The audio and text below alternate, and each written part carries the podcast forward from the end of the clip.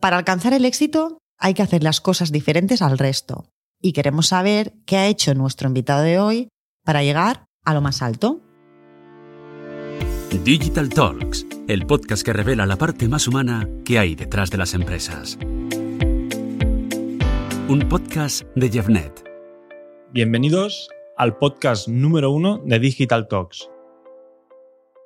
Yo soy Jordi Escribuela. Yo soy Sheila Caparrós. En este podcast vamos a unir negocios y medio ambiente. Dos conceptos que en el futuro deberán ir cada vez más de la mano, sin lugar a dudas. Oye, Sheila, ¿tú sabías que hace unos días se superó el récord de frío en España con menos 32 grados en los Pirineos y dos semanas después, en Alicante, registraban 29 grados. Ostras, Jordi, pues no tenía ni idea. No había escuchado esta noticia, pero bueno, yo creo que hoy eh, nuestro invitado, Carlos Sánchez, que es experto en sostenibilidad corporativa, puede darnos un poco más de visión de, de todo esto.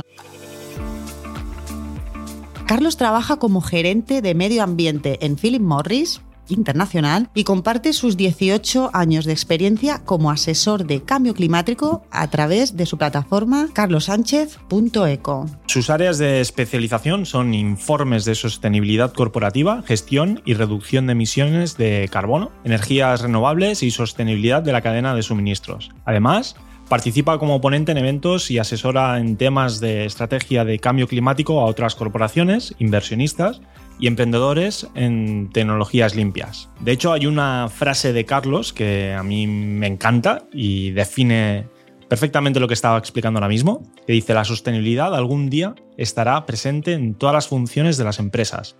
Para ello, nuestra responsabilidad es liderar y traducir la jerga y la complejidad de la sostenibilidad a un lenguaje simple que todos puedan entender. Muy buenas, Carlos. ¿Qué tal? ¿Cómo estás? Hola Jordi, hola Sheila. Hola Carlos, ¿qué tal? Y muchas gracias ante todo por invitarme a esta, esta nueva iniciativa en la que os deseo muchísima suerte. Muchas gracias Carlos. De hecho, sí, sí, como yo creo que alguna vez ya habíamos hablado, era algo que teníamos muchas ganas de, de iniciar y de la misma manera, pues teníamos muchas ganas de, de que en este primer capítulo estuvieras con nosotros. Pues Oye, Carlos, eh, después de la presentación de tu bio, que, bueno, ha sido como que muy leída, ¿no? ¿Tienes algo más que, añadirnos a todo lo que hemos explicado? No, básicamente, ¿cuál es mi tarea? Al final, eh, lo que hago es intentar ayudar a, estas empresas, a, inversores, pero, también a emprendedores y a, estudiantes en, navegar en toda esta complejidad que es la sostenibilidad y el cambio climático. Y esto lo hago evidentemente trabajando en la empresa de Philip Morris Internacional, em, pero también a través del blog que empecé hace un año, en el que comparto de una forma totalmente abierta cuáles son mis opiniones sobre estos temas y eh, intento hacerlo de una forma que es sencilla, de manera que todo el mundo pueda entenderlo sin tener que tener un, posgrado en, medio ambiente. Sí, sí, sí. No, no, sin lugar a dudas. ¿eh? O sea, yo creo que es un tema que hay que tratarlo muy, muy limpia, muy natural para que todo el mundo lo pueda entender, ¿no? Porque yo creo que vale muchísimo la pena. Carlos, ¿cuál es tu, labor en Philip Morris exactamente? En, Philip Morris mi, puesto es como responsable de sostenibilidad y, em, mis áreas en las que me centro fundamentalmente están en el área de la reducción y la medición de, emisiones de, de, carbono, de la huella de carbono, y también en todo, tiene, todo lo que tiene que ver con responsabilidad corporativa. Eh, por ejemplo, poner algún ejemplo de proyectos que he hecho, está el de, por ejemplo, medir la huella de carbono. Ese es fundamental a día de hoy en entender cómo las actividades de la empresa eh, que realiza, eh, tanto directamente como puede ser la fabricación o indirectamente como puede ser a través de la compra de los, de los materiales y los servicios que utiliza para poder hacer su actividad, se traducen en emisiones de carbono. Esto es lo que se llama huella de carbono. Y em, también ha ayudado en el establecimiento de objetivos. Hay una serie de, normas internacionales que determinan cómo eh, un objetivo en reducción de emisiones es, de acuerdo a la ciencia que se requiere. Y, em, por ejemplo, en, la inversión de, en proyectos en renovables para la reducción de emisiones en, por ejemplo, nuestras fábricas. Yo sabes que, bueno, eh, nos conocemos y, bueno, soy muy asidua a tus redes sociales, ¿no?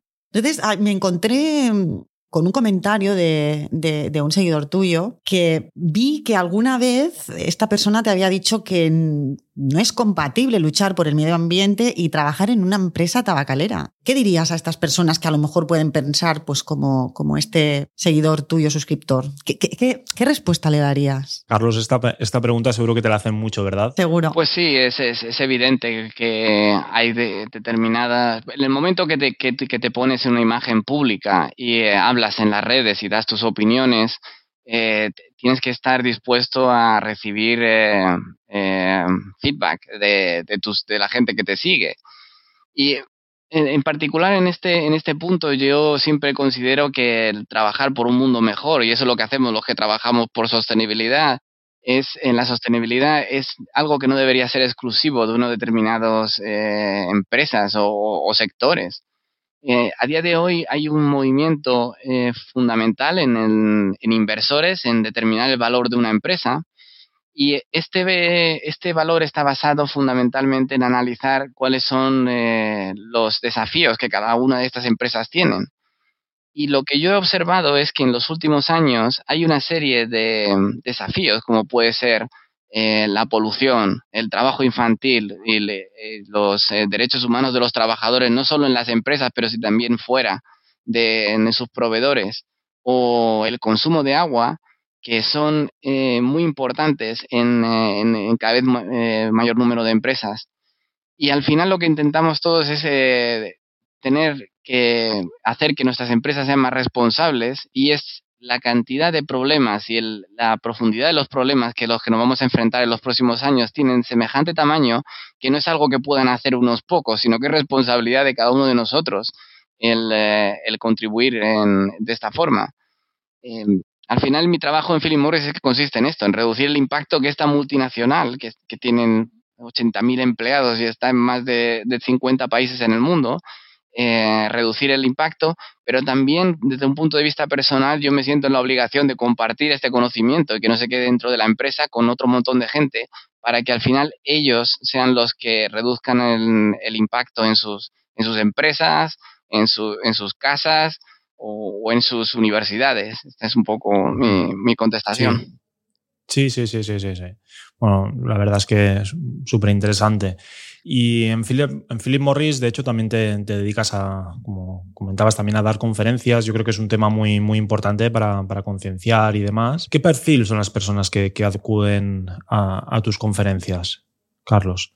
Bueno, pues esto fue eh, a raíz de, del hecho de que en Philip Morris empecé a trabajar hace siete años en todos estos temas y hace siete años no había ni acuerdo de París, o sea, el tema de sostenibilidad era todavía mucho más eh, nicho eh, me dio la oportunidad de trabajar desde cero en el, en el programa de sostenibilidad de la multinacional.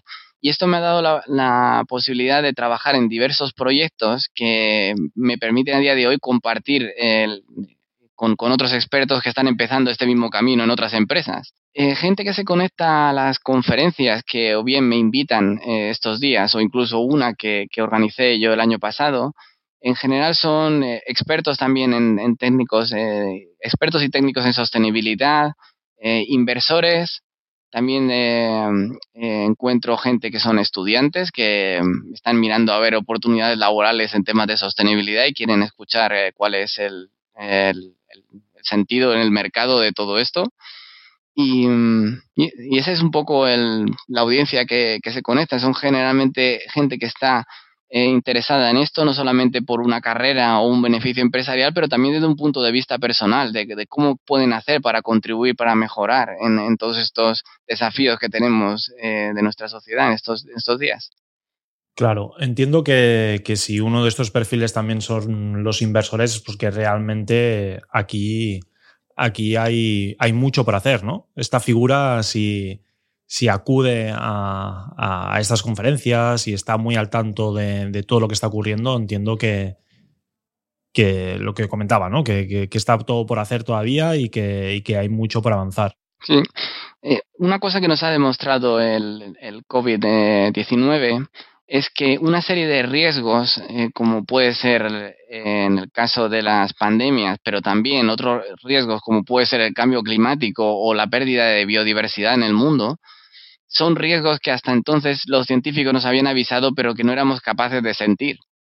Y yo creo que esto ha cambiado en los últimos, sobre todo, dos años y los inversores lo saben. Los inversores saben que las empresas van a estar expuestos a, por ejemplo, a riesgos relacionados no solamente con los efectos físicos del cambio climático, sino con, con, eh, con los riesgos que pueden venir del cambio que se está produciendo, por ejemplo, en, la normativa, que a día de hoy eh, las empresas tienen que pagar impuestos por, por las emisiones de CO2 y estos impuestos cada vez suben más.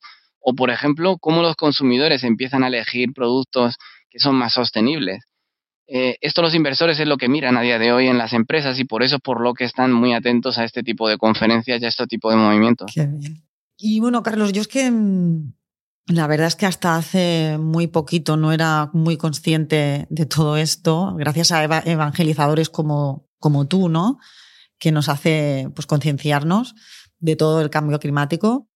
Y la verdad es que solemos escuchar hablar de, sobre la destrucción de la capa de ozono, el calentamiento global, de defosteración, pero nuestras preocupaciones del día a día es algo que sabemos que existe, pero lo dejamos así como un poco de lado, ¿no? Lo que te comentaba, no, no somos muy conscientes. ¿Cómo de mal estamos a nivel medioambiental ahora mismo? Todo el mundo conoce cuál es el principio. Básicamente, eh, hemos estado en, fundamentalmente en los últimos 100 años emitiendo eh, em, emisiones de carbono que superan la capacidad que la Tierra es capaz de absorber. Estos eh, gases hacen de efecto invernadero, con lo cual la Tierra se recalienta Em, con esta concentración que tenemos a día de hoy, que está en torno a los 410 partes por millón, respecto a los 280 que teníamos en la época preindustrial, han producido un incremento de un grado centígrado de media en el mundo. Y podemos pensar, bueno, un grado centígrado, pues tampoco es que sea mucho, pero estamos hablando primero que es de media, porque en sitios como los polos hemos llegado a 12 grados de incremento, y el hecho de que eh, si llegamos desde estos 410 que tenemos a los 450, la media será de 4 grados. ¿Cuál sería la implicación que, ocurriría si llegamos a estas temperaturas? Fundamentalmente es lo que estamos viendo. Por un lado, em, va a originar que haya un deshielo en los polos, que siempre hemos visto el tema este de los osos polares, pero es un poco como muy lejos. Pero tenemos efectos mucho más cercanos, que es como lo que estabais comentando al principio, y es eh, efectos en el cambio global del clima. Es decir, sitios donde de repente nunca hacía frío y ahora hace mucho más frío, y sitios donde, donde llovía, ahora llueve de una forma eh, exagerada. Que siempre ha habido estos fenómenos, pero ahora se está observando que estos fenómenos cada vez ocurren con más eh, frecuencia y con mayor intensidad. Oye, y para dar a conocer todo esto, para ti, ¿qué papel juegan los medios digitales para llegar a lograr esta concienciación? Bueno, esto es, esto es algo que es, eh, es fundamental. Eh. A día de hoy nuestra vida gira en torno a, los medios digitales, las redes sociales, fundamentalmente ocupan una parte muy importante en, nuestra vida. No sé si leía yo un artículo donde decía que de media cada persona eh, dedica entre una y dos horas diarias a las redes sociales, con lo cual eh, es una, una, vía muy importante de, divulgación. Y, esto es fundamental para el tema de los, los, desafíos que tenemos eh, medioambientales y es que necesitamos hacer que haya una divulgación de estos temas donde la gente entienda cuál es el problema, pero también que entienda qué soluciones hay para ellos y qué puede hacer cada uno de nosotros. Realmente es una oportunidad. Estos medios hace unos años no los teníamos. solo escuchábamos a las personas que salían por televisión o, o medios como, como la radio, los periódicos, pero hoy en día tenemos canales que pueden divulgar de una manera fácil, entre comillas, eh, nuestro mensaje, ¿no?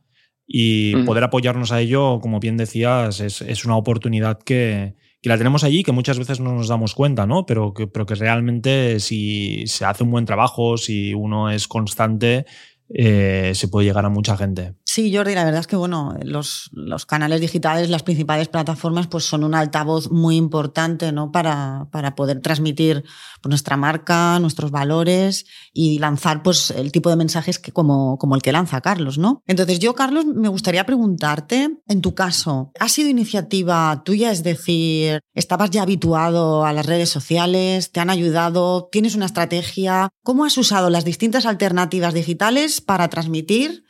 tus conocimientos y lo más importante, cómo has logrado posicionarte como un referente en la materia. Bueno, pues eh, yo nunca he sido un experto en, redes sociales ni en temas de, digital media. Nadie lo diría, em, ¿eh? es verdad. Pero hace un año, hace un año tuve la visión viendo un poco eh, lo que hacía otra gente, que era que aquí yo seguía, y era que tenían un blog. Pero yo no sabía ni cómo hacer un blog, ni qué, cómo debía escribir. Solo sabía lo que yo conocía desde el punto de vista de sostenibilidad y, em, y fue entonces cuando me marqué un plan de que lo primero que quería hacer era, eh, digamos, que crear mi casa, el sitio donde yo podía poner toda esta información y que cualquiera pudiera verme. Y crear mi imagen eh, digital. Es decir, al final la gente quiere saber tú quién eres eh, cuando hablas de todos estos temas.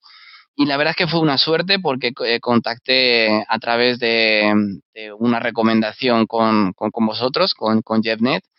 Y, em, y ha sido extremadamente importante, primero por quitarme la parte técnica, porque yo ni sé programar en JavaScript, ni sé cómo empezar nada de esto, y creo que tampoco era el área que yo quería desarrollar. Yo lo que quería era alguien que me ayudase a empezar con la parte técnica.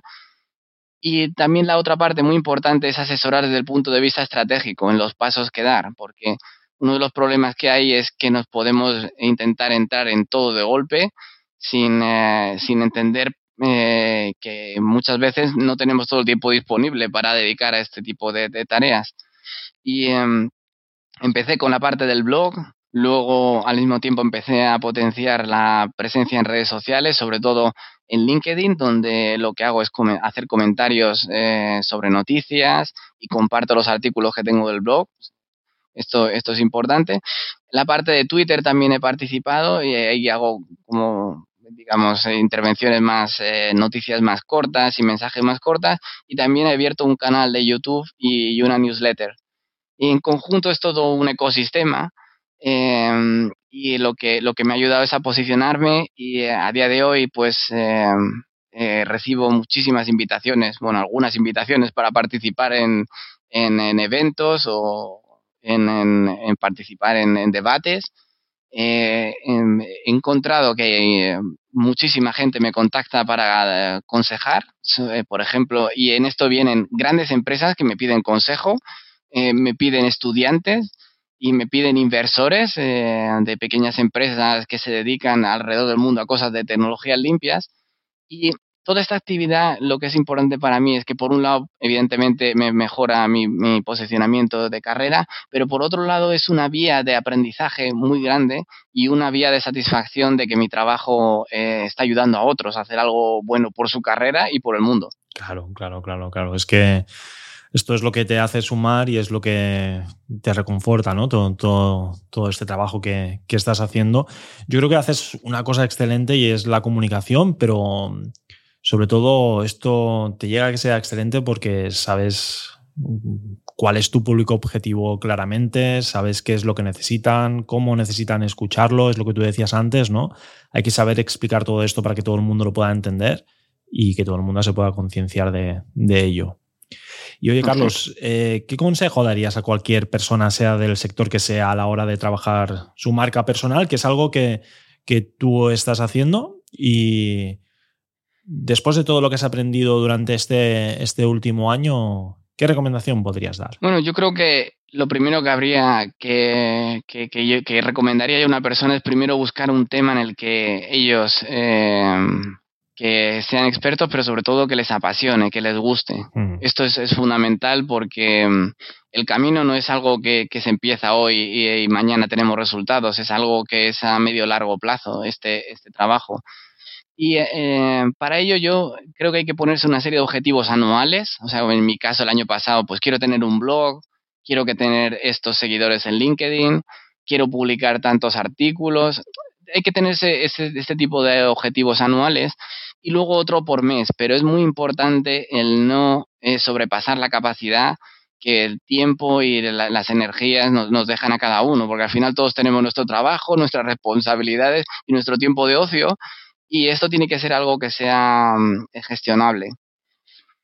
Y eh, luego, por otro lado, el, usar expertos en este tema. Em, creo que la, ayuda de un experto en la parte técnica y en la parte de, mentoring es, muy importante para gestionar todo este esfuerzo y no, y no, y no quedarse perdido y no tener miedo a empezar, porque al final eh, no hay que tener una perfecta idea, sobre todo desde el primer momento, eh, sino que es a lo largo del camino y a base de probar eh, distintas cosas, pues es como, como tenéis que encontrar tu sitio, tu lugar, El, sitio, tu marca. Exacto. Bueno, y todo esto del marketing digital es es, la ventaja que nos da, ¿no? También ir, ir probando pequeñas cosas, ir analizando realmente si se está consiguiendo estos objetivos para, para que, si no es así, pues, pues tomar otro tipo de decisiones, ¿no? Es, es lo que nos permite también, también todo esto.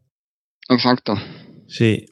Pues, oye, Carlos, eh, yo creo que, ha quedado todo clarísimo, eh, que es bueno, el impacto que estás teniendo en, todo lo que estás exponiendo, en todo lo que estás trabajando. Yo creo que, hay muchísimo por hacer, que la verdad es que, te lo digo eh, a nivel personal, ostras, es, admirable todo lo que haces porque, porque, bueno, siempre es lo que ahora decías también, ¿no? Que, que te tiene que apasionar mucho lo que haces pero ostras, es que si estás ayudando a lo que es el mundo, ya no a las personas, sino a lo que es el mundo, ¿no? Ostras, esto es, es, increíble. Sí, sí, no, la verdad es que tengo mucha suerte en, haber podido encontrar este camino y, y, el haber, haber encontrado con gente que, que, me está ayudando como vosotros. Tenemos una serie de desafíos medioambientales en el mundo que requieren que todos eh, contribuyamos a ellos y yo lo que invito a todo el mundo es que primero se informen sobre estos desafíos, o sea, cuál es el problema del cambio climático, cuál es el problema con los plásticos, cuál es el problema con la escasez de agua, y que se informen también de qué soluciones existen para, para ellos. Eh, de manera que al final eh, todos contribuyamos eh, acogiendo alguna de estas soluciones, por ejemplo, cambiando nuestra dieta o, o cambiando la forma que, que vamos a trabajar para contribuir en tener un planeta mejor. Em, y, bueno, espero poder seguir eh, eh, ayudando a otra gente y cualquier persona que quiera contactar conmigo puede hacerlo a través del blog y, sin ningún problema les puedo ayudar. Recordar que podéis seguir a Carlos Sánchez a través de su web en carlossánchez.eco con doble S y bueno, y a los que nos estáis escuchando de camino al trabajo, haciendo ejercicio o antes de iros a dormir, muchísimas gracias por estar ahí, muchísimas gracias por dedicarnos vuestro tiempo. Y os esperamos en el próximo episodio de Digital Talks con una invitada muy especial, Jordi, que me voy a reservar si me lo permites, sí, que a mí me hace mucha ilusión entrevistarla, que también nos hará reflexionar tanto o más como lo ha hecho Carlos. Entonces nada, Jordi, nos vemos en el próximo episodio. Muy bien, Sheila, muchísimas gracias y hasta el próximo episodio. Muchas gracias a todo el mundo. Digital Talks, el podcast que revela la parte más humana que hay detrás de las empresas. Un podcast de Jeffnet.